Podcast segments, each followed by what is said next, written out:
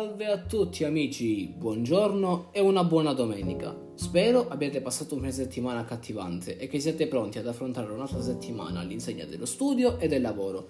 Ci tengo ancora a ringraziarvi per tutti i bei messaggi che mi mandate ogni giorno. Siete sempre in tanti e di questo vi ringrazio tantissimo. Ve lo ripeto sempre che se oggi sono soddisfatto di quello che ho fatto e di quello che sto facendo è anche in merito vostro. E come è giusto che sia, è giusto interagire con voi. Quindi se avete delle idee per le prossime puntate, scrivetemi pure nelle, nella pagina Instagram oppure in quella Facebook ed io sarò ben felice di rispondervi e cercare di accontentarvi. Come sempre i vostri consigli sono ben accetti. Ma senza perdere altro tempo, o come avrete letto dal titolo oggi, parliamo di un'azienda che mi ha cambiato la produttività per l'università e si tratta di Apple. E sì ragazzi, ci sono, passato, ci sono entrato pure io. Apple eh, prima la snobbavo, prima non, non, ne volevo prodotti, forse perché magari non avevo mai provato questo famoso ecosistema e quindi Adesso vi parlerò della mia esperienza. Sembra strano da dire, ma al prezzo di un iPad oggi o di un Mac non esiste un prodotto Android o Windows valido come un iPad o come un Mac. E allora la domanda sorge spontanea: perché dovrei preferire uno rispetto all'altro? Beh, questo dipende dalle vostre esigenze.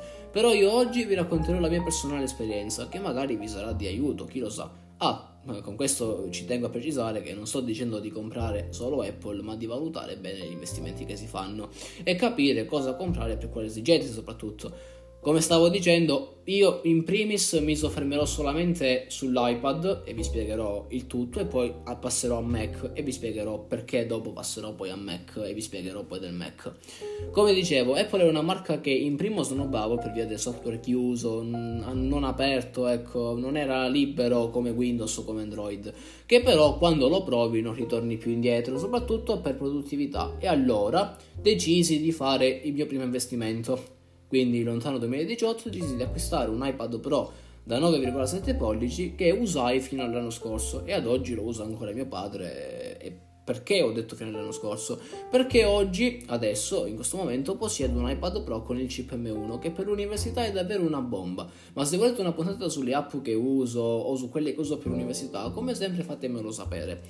E quindi dicevo che ho voluto provare come prima, prima, cosa i tablet di Apple, perché sostanzialmente i tablet rispetto ad uno smartphone una persona quando lo compra preferisce tenerlo di più e quindi anche tenerlo aggiornato se possibile. E in questo Apple è leader nel settore perché ha aggiornamenti garantiti per almeno 5 anni. Poi abbiamo visto che tende sempre a prolungarli e quindi ritroviamo utenti Apple con iPad 3, iPad 4 che difficilmente aggiornano i propri dispositivi perché magari vanno ancora bene per le di tutti i giorni e non sentono il bisogno di passare a un dispositivo più potente.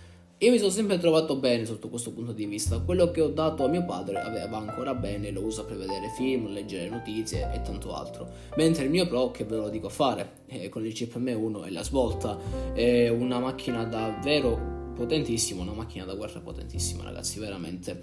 Naturalmente è chiaro che il discorso che ho fatto per iPad vale sia per iPhone che per Mac, ma rispetto ad iPhone, per iPad e per Mac esistono diverse varianti che abbracciano un po' le esigenze di tutti i giorni, come ad esempio abbiamo l'iMac, quello grande, che è stato pensato magari per un pubblico, per un flusso di lavoro più maggiore, dove un pubblico magari arrivava a casa prendeva l'iMac, lo accendeva, lavorava da, da iMac e poi magari passava all'iPad se doveva spostarsi in mobilità.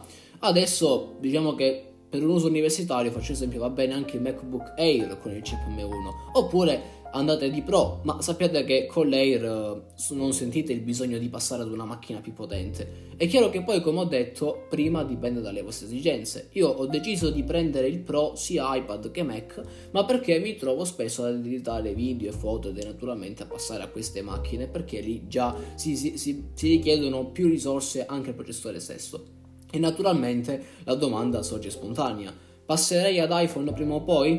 Allora, ni. Vi spiego perché. Perché prima magari vorrei prima parlare, prima di rispondere a questa domanda vorrei prima parlare di iMac. Non, la stessa domanda è questa qua, sor, sorge proprio spontanea, dire passerai mai a un, a un, un, un iMac o un iPhone?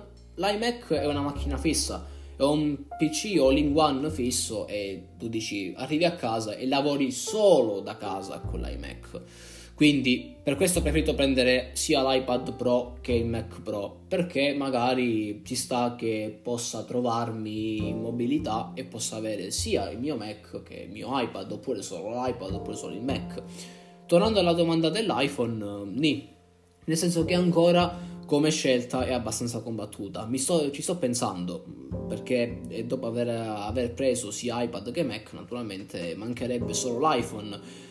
Però ancora voglio aspettare perché con quello che possiedo, quello che possiedo adesso mi trovo bene. Io possiedo un OnePlus 7T Pro e quindi top di gamma, ex top di gamma della serie OnePlus, quindi mi trovo ancora benissimo e non ho intenzione di cambiarlo. Che dire, il mondo Apple è un mondo chiuso, difficile da dire, da capire, potremmo definirla una gabbia Ecco, potremmo definirla una gabbia, ma che quando ci entri è difficile poi uscirne. Ma per tutti i fattori che vi ho spiegato anche, anche, anche, adesso, ecco, per il fatto della produttività stessa sia su iPad che su Mac, magari farò una puntata su questo e spiegherò tutto, magari vedremo. Però se parliamo di ecosistema, chiaro che con l'app AirDrop, se io possiedo un'immagine sull'iPad e la voglio girare sul Mac, la, tramite l'app AirDrop la mando al Mac o la mando all'iPhone o la mando all'iMac. Ecco, questo è parlare di ecosistema, questo. Io parlo di ecosistema come l'ho creato io tra l'iPad e il Mac. Non possiedo né un, un, un, un iMac e nemmeno un iPhone, però tra i due, tramite l'app Sidecar, viaggiano bene e l'iPad può diventare un secondo schermo per, uh, per il Mac. Quindi io ho spiegato l'ecosistema come l'ho sfruttato io, ecco, non, perché non possiedo tutti i prodotti Apple, questo è, è chiaro. Quindi poi è chiaro che se parliamo di alcune app specifiche sono sviluppate meglio su iOS che su Android, ma purtroppo Apple è così e non ci possiamo fare niente. Perciò la scelta sta a voi e alle vostre esigenze.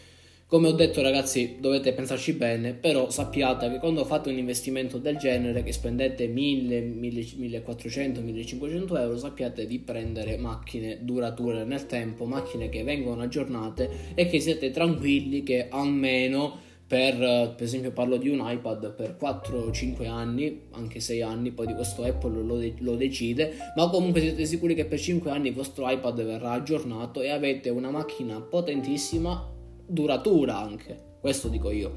Con questo ho detto tutto. Spero che questa puntata vi sia stata di vostro gradimento e soprattutto di vostro interesse. Vi ricordo come sempre l'appuntamento che ogni domenica e naturalmente vi ricordo le mie due pagine sia Instagram che Facebook. Andate a seguirmi perché lì vedrete tanti aggiornamenti anche sull'andamento del mio podcast. Con questo vi saluto e adios!